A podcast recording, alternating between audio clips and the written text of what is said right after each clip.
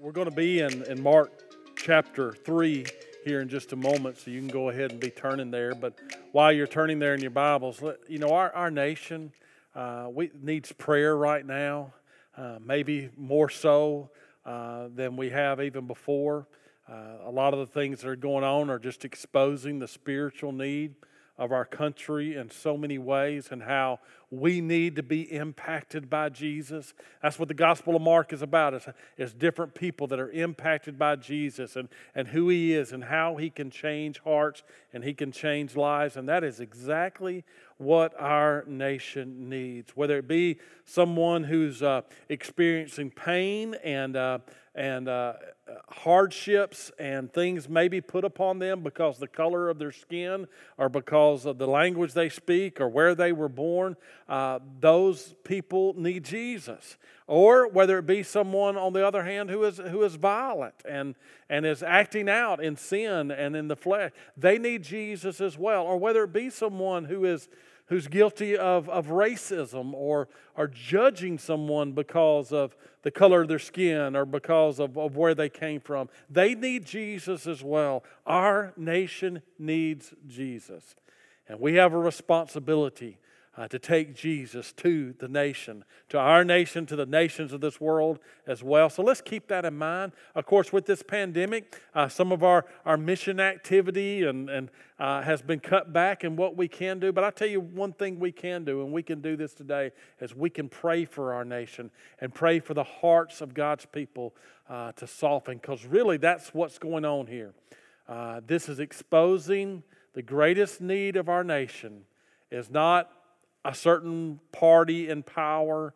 It is not just the, the physical health needs that we have, but the greatest need is a, the spiritual need, a change of heart. And we need Jesus to change the hearts of the people of our nation. We need a heart exam, and that's what we're talking about uh, here this morning. And, and uh, Mark chapter 3, and we're going to look at, at the different. Uh, ideas, the different heart conditions that are revealed in this passage of Scripture. Join with me, um, uh, Mark chapter 3, beginning in verse 1, where it says, And he, of course, the he is Jesus here. Jesus enters the synagogue again. And a man there uh, was there who had a withered hand. And so they watched him closely. Now, the they are the Pharisees and the scribes that have been criticizing him, if you remember in chapter 2. They're watching Jesus closely, whether he would heal him on the Sabbath so that they might accuse him. And he said to the man who had the withered hand, Step forward. What a call. Step forward. Then he said to them, Is it lawful on the Sabbath to do good or to do evil? To save life or to kill? But they kept silent. When he had looked around at them with anger, being grieved by the hardness of their hearts, he said to the man, Stretch out your hand. And he stretched it out, and his hand was restored as whole as the other. Then the Pharisees went out and immediately plotted with the Herodians against him, how they might destroy him. You see, we're headed to the cross. We're headed to the cross. But let's don't stop there. Let's continue reading in verse 7. It says, But Jesus withdrew his disciples to the sea. And a great multitude from Galilee followed him, and from Judea and Jerusalem and Idumea and beyond the Jordan, and those from Tyre and Sidon. And a great multitude, when they heard how many things he was doing, came to him.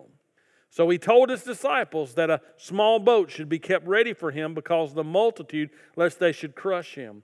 For he healed many, so that as many as had afflictions pressed about him to touch him. And the unclean spirits, whenever they saw him, fell down before him and cried out, saying, You are the Son of God. But he sternly warned them that they should not make him known. And he went up on the mountain and called to him those he himself wanted, and they came to him. Then he appointed twelve that they might be with him, and that he might send them out to preach and to have power to heal sickness and to cast out demons. Simon, to whom he gave the name Peter, James, the son of Zebedee, and John, the brother of James, who he gave the name Boanerges, that is, sons of thunder, Andrew, Philip, Bartholomew, Matthew, Thomas, James the son of Alphaeus, Thaddeus, Simon the Canaanite, and Judas Iscariot, who also betrayed him. And they went into a house a lot going on in these verses here, and I'm not going to go into all the details, but I do want to touch on some things here, especially what uh, the, the revelation and the conditions of the heart of these people that we see here. You know, when you, when you go to the doctor, there are certain things that you really don't want to hear. You know, if you've had tests or you go to the doctor, you certainly don't want to hear the doctor. And some of you have been in this situation where the doctor comes in and says it's cancer. You, you don't want to hear that. You don't want to hear the doctor come in and say, We think it's MS. I remember the phone call we got back in 1999 when the doctor called and uh, gave us that information that the test came back and showed that Missy uh, had MS. I remember being in the doctor's office, the ENT, that was doing some tests there and said basically, we think you either got MS or a brain tumor uh, and needed further testing there, and how shocking that was. You also uh, don't want to hear the doctor come in and say, Well, I'm sorry to tell you, but it's your heart. It's your heart that's causing uh, the problems there. But if it's true, if they diagnose you, especially if they say it's your heart, if they say it's cancer, even if, what you want to hear from the doctor is right after they say that, say, well, that's the bad news. But the good news is it's curable. And we can treat this and we can uh, correct this. Well, let me just tell you, listen to Dr. Doug this morning, okay? I just want you to know, looking at our nation, looking at us, the problem is our heart. It is the heart. But the good news is it is curable. And the great physician, Jesus Christ, can cure our heart troubles. He's the one that can fix it. And so let's look at this passage of Scripture uh, this morning. Let's look at the, the heart conditions that, uh, five heart conditions that are revealed in this passage. First of all, I want you to see the hard heart. The hard heart is revealed in these Pharisees as they're criticizing Jesus here. Look, first of all, in, in, verse 1, and look at how their attitude toward Jesus. In verse 1, he says, And he entered the synagogue again, and a man was there who had a withered hand, and they, that's the Pharisees there, they watched him closely whether he would heal him on the Sabbath so that they might accuse him. So they're watching him. What they're doing is they're looking for an excuse uh, to turn away from him. They're looking for something to accuse him. They're watching every minute detail here to see. And you see, they don't want to follow Jesus. But everything that Jesus is doing is good. Everything, I mean, he says he's got power to forgive sins, and they challenge him on that. And he says, Well, watch this get up and walk. And a lame man gets up and walks. They see demons being cast out, and they, they don't want to follow Jesus. It would change everything that they had going, it would change their lives, and they don't want their lives changed. So they're looking for excuses. Their hearts are hardened against the work of God. They're denying the work of God so that they don't have to follow this Jesus. Anything that can make him look bad, that's what they're looking for. And their hearts are growing harder day by day. In verse 3, Jesus tells the man to step forward, and he, knowing their hearts, knowing what's going on, he makes a statement in verse 4 where he says, Is it lawful on the Sabbath to do good or to do evil, to save a life or to kill, and they kept silent. Verse 5 says, And when he had looked around at them with anger, being grieved by the hardness of their hearts. See, there it is. That's the condition of their heart. It is hard the hardness of their hearts. That word for hardness is the, the Greek word porosis, and it, it has the idea, uh, it is used oftentimes of a piece of marble, uh, uh, talking about a hardness that can't be broken. He's saying their, their hearts are so hard, they're not willing to be broken there. It also can be used of callousness, like calluses on your skin or whatever. You know, when you, when you develop those calluses on your skin, you can't feel uh, the, the things, you can't feel what you're holding and stuff there because of the calluses that are, are there. And so that's where they are. Their heart is hard and it won't be broken. They have these calluses built up on their hearts where they cannot feel the Spirit of God moving. And so it goes harder and harder, even to the point there in verse 6. What did they say? It says, The Pharisees went out after Jesus healed this man. He says, The Pharisees went out and immediately plotted, it, plotted with the Herodians against him how they might destroy him. They're already making plans to crucify him. And Jesus is just the very beginning of his ministry. All he's done is heal people and forgive sins and cast out demons. And they're ready to destroy him. Why? Because their hearts are hard. You know, sometimes life can be hard. We can turn our back on Jesus, but just because life is hard and just because things don't happen the way we want to, that doesn't mean that Jesus doesn't love us and doesn't care for us. And we're not careful. Even in church, our hearts can become hard. But notice, notice Jesus here.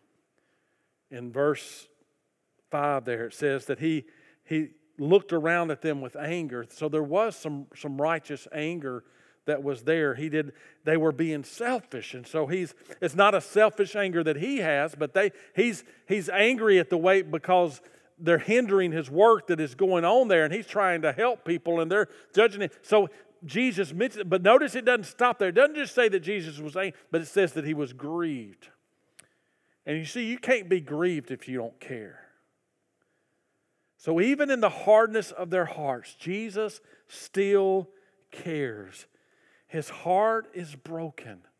And by the way, regardless of how hard your heart has become, or how hard your, your family member's heart has become, or how hard that friend of yours has become, Jesus still cares.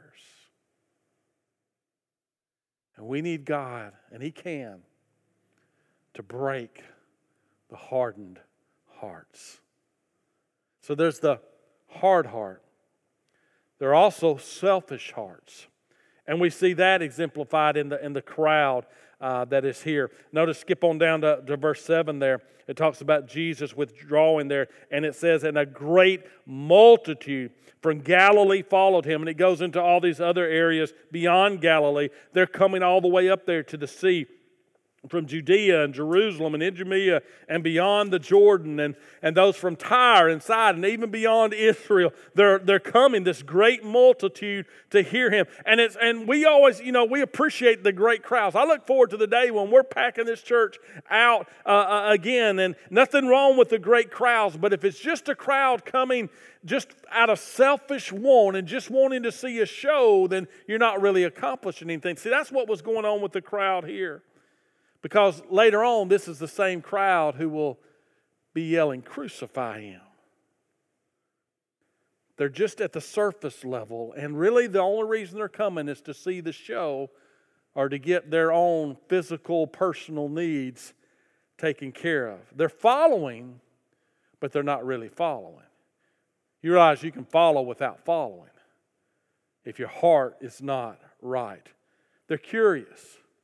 They want to see the show. They want to see a miracle. There's no commitment that is there. And, and many of them fall away. Matter of fact, Jesus addresses the crowd like this uh, in the parable of the soils. As he taught, three of the four soils that he mentions all fall away. There's those that the seed falls on the, the path and the, uh, the birds come and, and take it away. There's that seed that falls upon the, the rocky soil and it springs up for a moment. But then when the heat comes, when, the, when times get hard, it withers away. There is uh, the seed seed that is cast, and the thorns come up and choke it out, and the thorns are the cares of the world. And so there are things, if our heart is not ready to receive Jesus and all that He has for us, there are things that can take that away. And that's where this crowd was. They were, they were coming, but they were coming only for selfish reasons. They wanted the gift and not the giver.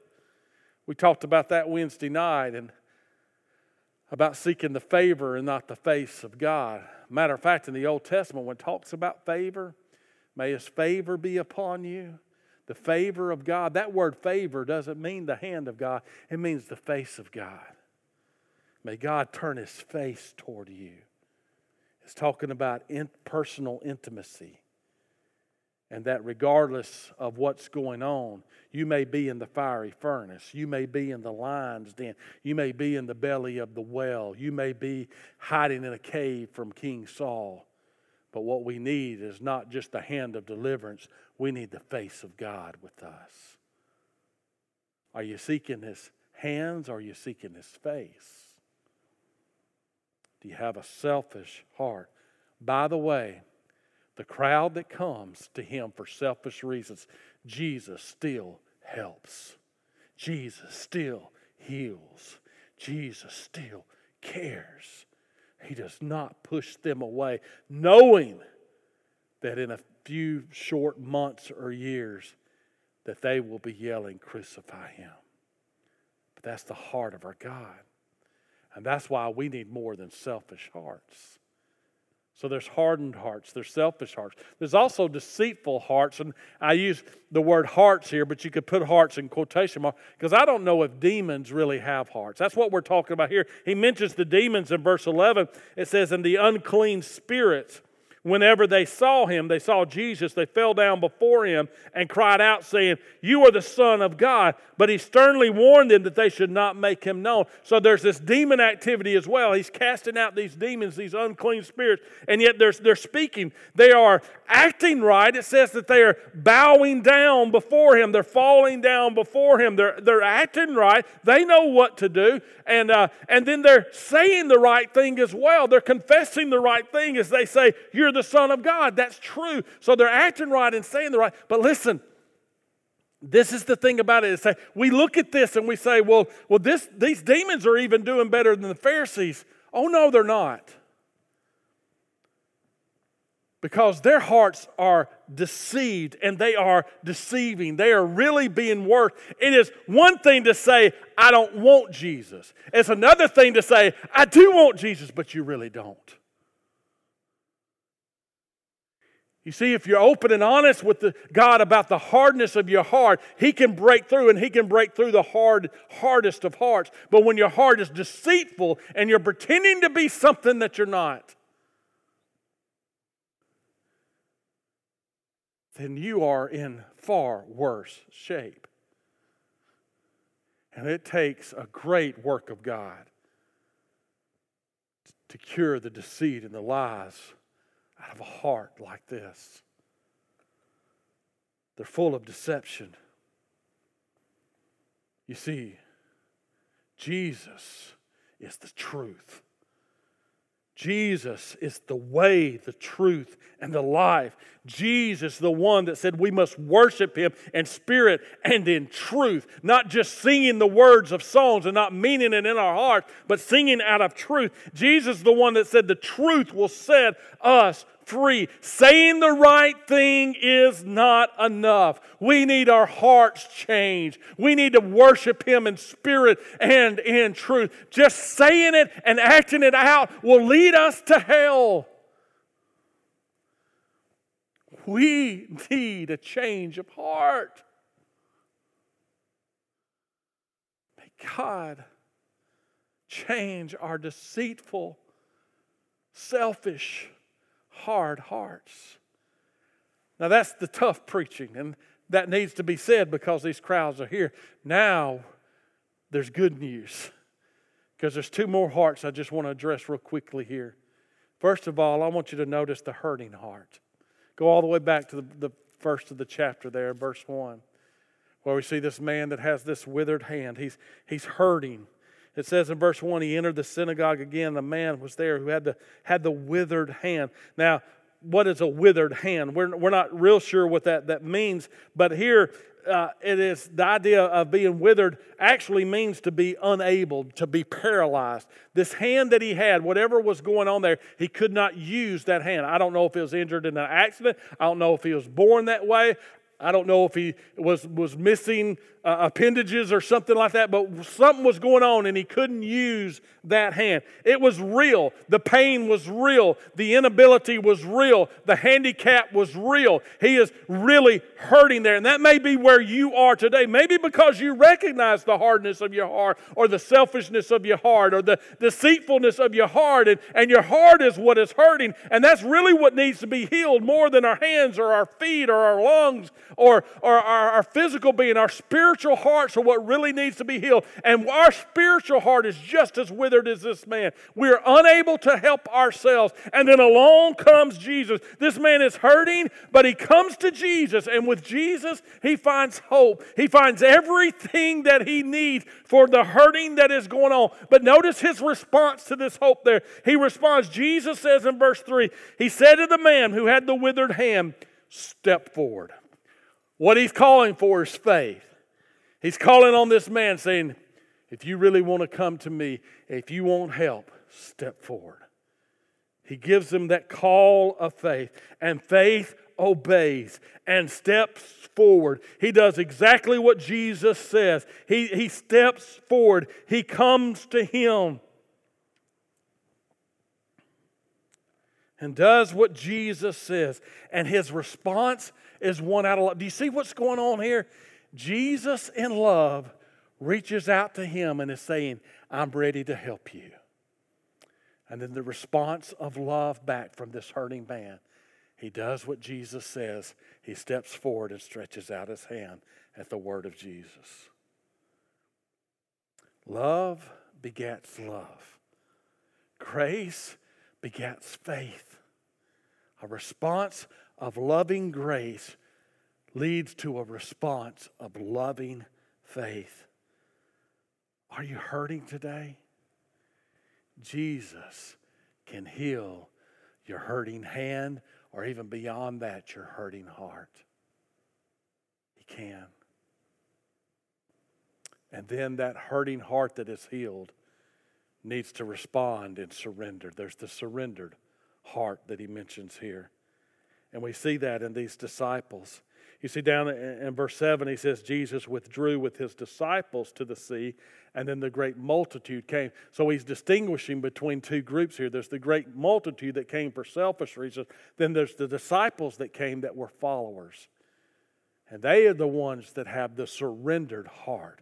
They're the ones that are seeking after him. And they're the ones that step forward in commitment. Look in verse 13. It says, And he, Jesus, went up on the mountain and called to him those he himself wanted, and they came to him, and he appointed twelve that they might be with him, that he might send them out to preach and to have power to heal sickness and to cast out demons. And then it, it lists who those, those 12 are. But they're the ones that step out in commitment. They're the ones that are already with Jesus. We've already heard about Simon and Andrew and James and John and Levi, whose name is Matthew uh, as well, how they left all and followed him, how he wanted them. He, he reached out in love to them. See how it's the same thing that is going on, just like with this withered man. He reached out in love to them. They didn't have a withered hand that needed to be healed, they had a withered heart that needed to be healed. And Jesus reached out to them and told them to, to leave everything behind, to come and to follow him, and he would make them fishers of men. And that's exactly what they did. He called out to Levi out of his tax booth there and said, Come and follow after me. And that's exactly what Matthew did. He reached out in love, he desired to have them, he wanted them. That's his love. And they respond back with love to him from the heart. It's a heart matter, it's a heart issue. Nobody loves us like He does, but we've got to respond back with our hearts, not just with our words, not just with our action, but with a heart that is passionate for Him. A disciple means a follower. That's what they were. They followed with all their heart, they left everything they had, and eventually they die for Jesus Christ.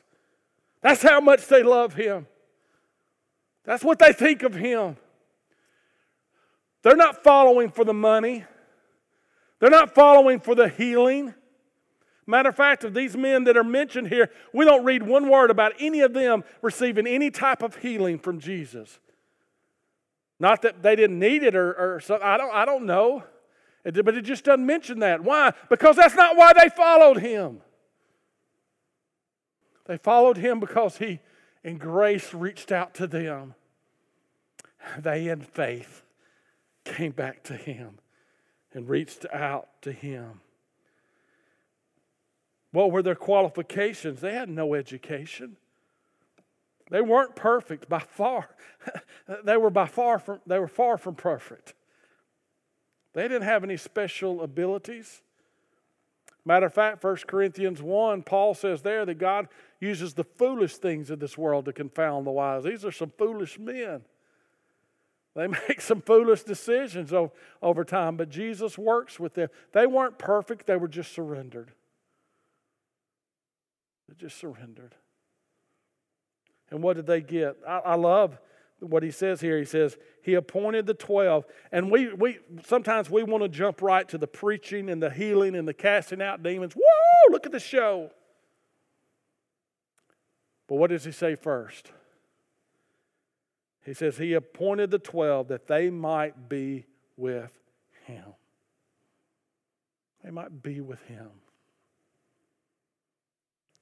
And for three years, they were with Jesus. And then for the rest of their lives, Jesus in the person of the Holy Spirit was with them. Was with them.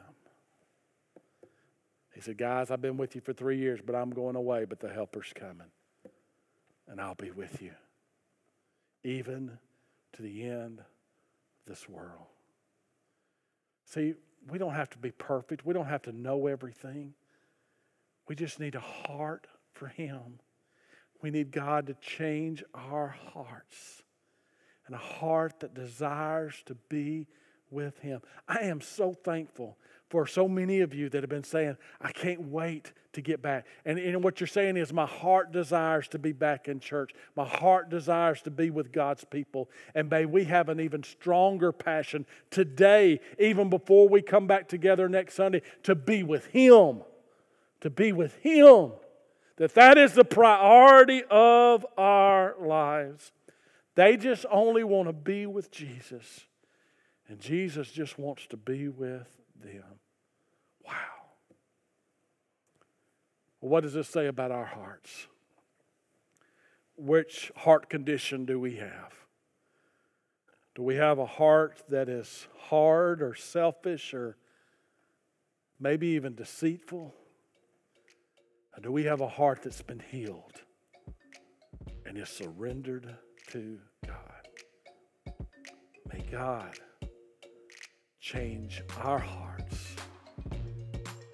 And we need to be praying that God would change the hearts of our nation. This is Doug Ferris, and I'm blessed to be the pastor at Underwood Baptist Church. Thank you for listening to our podcast, and it's our prayer that you'll do more than listen to a sermon or gather religious information. We want you to encounter God, and we pray that He will impact your life. If you'd like to contact us, go to our website at underwoodbaptist.org, and all our contact information is there. We hope you're blessed through today's message.